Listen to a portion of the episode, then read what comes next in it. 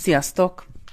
Voltunk nemrégiben nyaralni Spanyolországban, és arra gondoltam, hogy nektek is adok pár ötletet, hogyha érdekel benneteket ilyesmi, hogy miként lehet az utazással kapcsolatos ökológiai lábnyomot egy picit csökkenteni. Na most azt mindenképpen érdemes tudni, hogyha az ember elhagyja az otthonát, a megszokott komfortját, akkor bizony általában jellemzően sokkal többet pazarol, sokkal több szemetet termel, nagyobb a széndiokszid kibocsátás az utazásról, már nem is beszélve.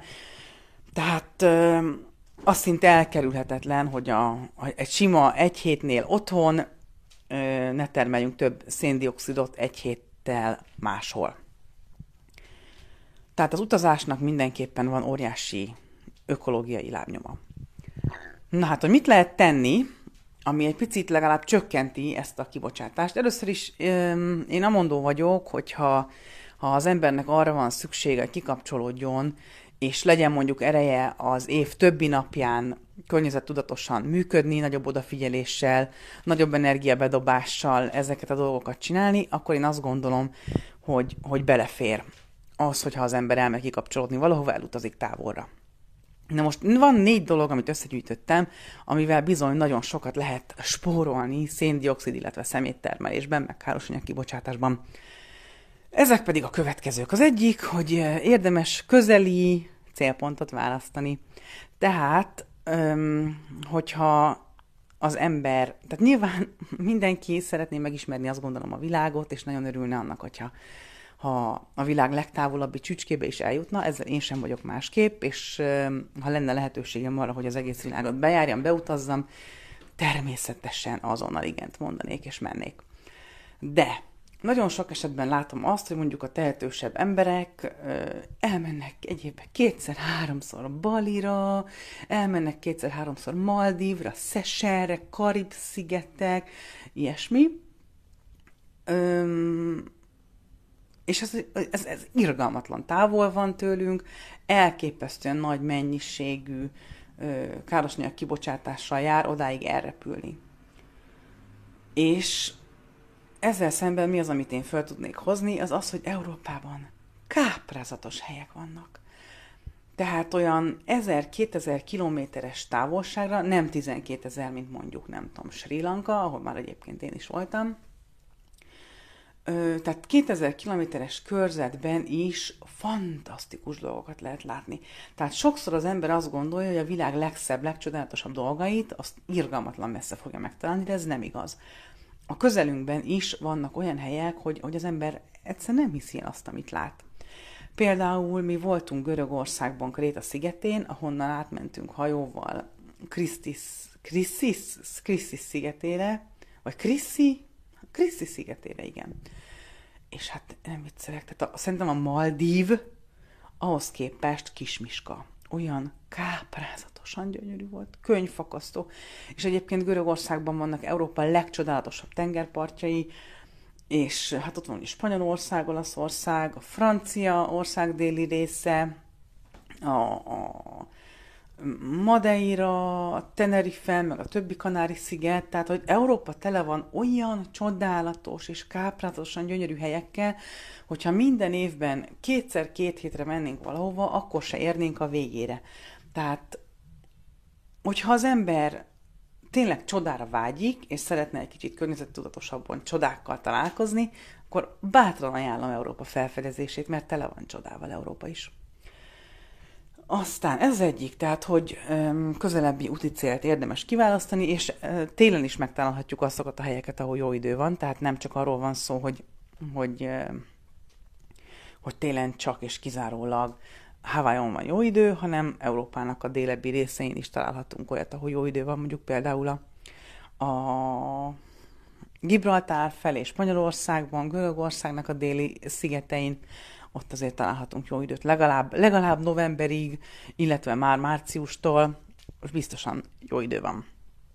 Aztán hogy melyik évszakban megyünk hova, ez is egy nagyon fontos dolog, tehát ha például Dubajba vágyunk, és nem bírjuk a meleget, és folyamatosan a hotelszobában csak ezerrel veretnénk a klímát, mert az 50 fokban, ami nyáron mondjuk van, megdöglünk, akkor érdemes mondjuk télen menni. Dubajban például télen, januárban olyan 24-25, 26 fok van, és tök jó, és hogyha az ember mondjuk elmegy, nem tudom, májusban, amikor itt hűvös van, és vágyna az ember mondjuk mondjuk egy kis, kicsit melegebbre, akkor meg nem tudom, 45 fok van körülbelül, és életben se lehet maradni a klíma nélkül, tehát elképesztően nagy erővel kell nyomatni a klímát.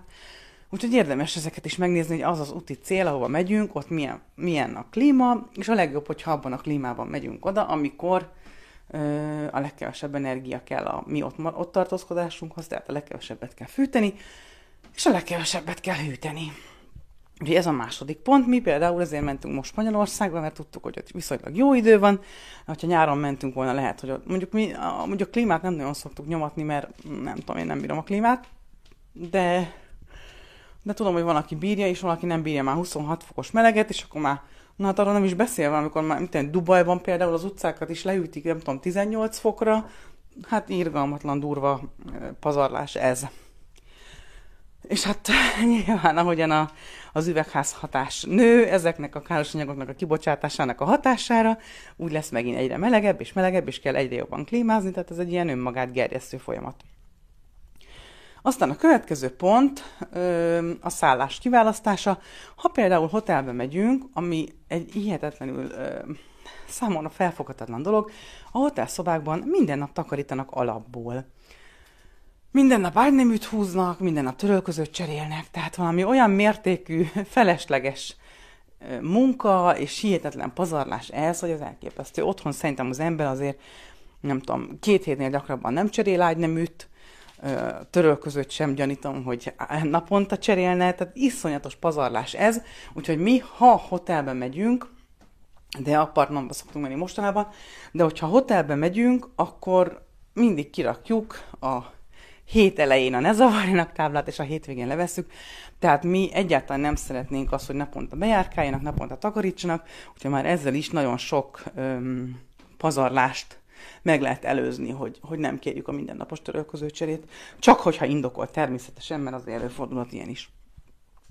És nem kérjük a mindennapos takarítást sem.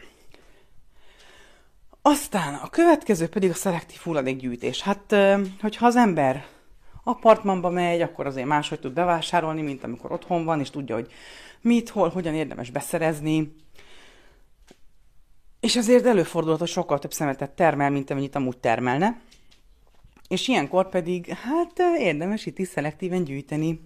Mi most legutóbb voltunk a szállásunkon, hát ott minden egy megy, nem szelektálnak semmit, nincs is lehetőség szelektíven gyűjteni, úgyhogy mi külön tettük a műanyagot, papírt, stb. és szépen elvittük, megnéztük, hogy hol van hulladékgyűjtő sziget, és oda elvittük a szelektív hulladékot. Úgyhogy ezt mindenképpen tanácsolom nektek, hogy azért menj nyaraltókat, ne adjátok ezt a dolgot föl, hanem, hanem menjetek nyugodtan öm, szelektíven gyűjteni. Hát a spanyol tengerparton elvinni a szelektív hulladékot azért nem volt olyan nagyon rossz élmény, hanem jó volt. Na, úgyhogy ez a négy dolog, amit, amit lehet tenni, hogy közelebbi helyszín, az időjárásnak az ellenőrzése, a szelektív hulladékgyűjtés, illetve a mindennapos takarításnak a megtagadása, és már ezzel sokkal-sokkal többet spóroltatok károsanyag kibocsátásban, meg pazarlásban, mint mondjuk bárki más, aki ezekre nem figyel oda. Úgyhogy hajrá! Ha még ötletetek, akkor írjátok meg kommenten. Sziasztok!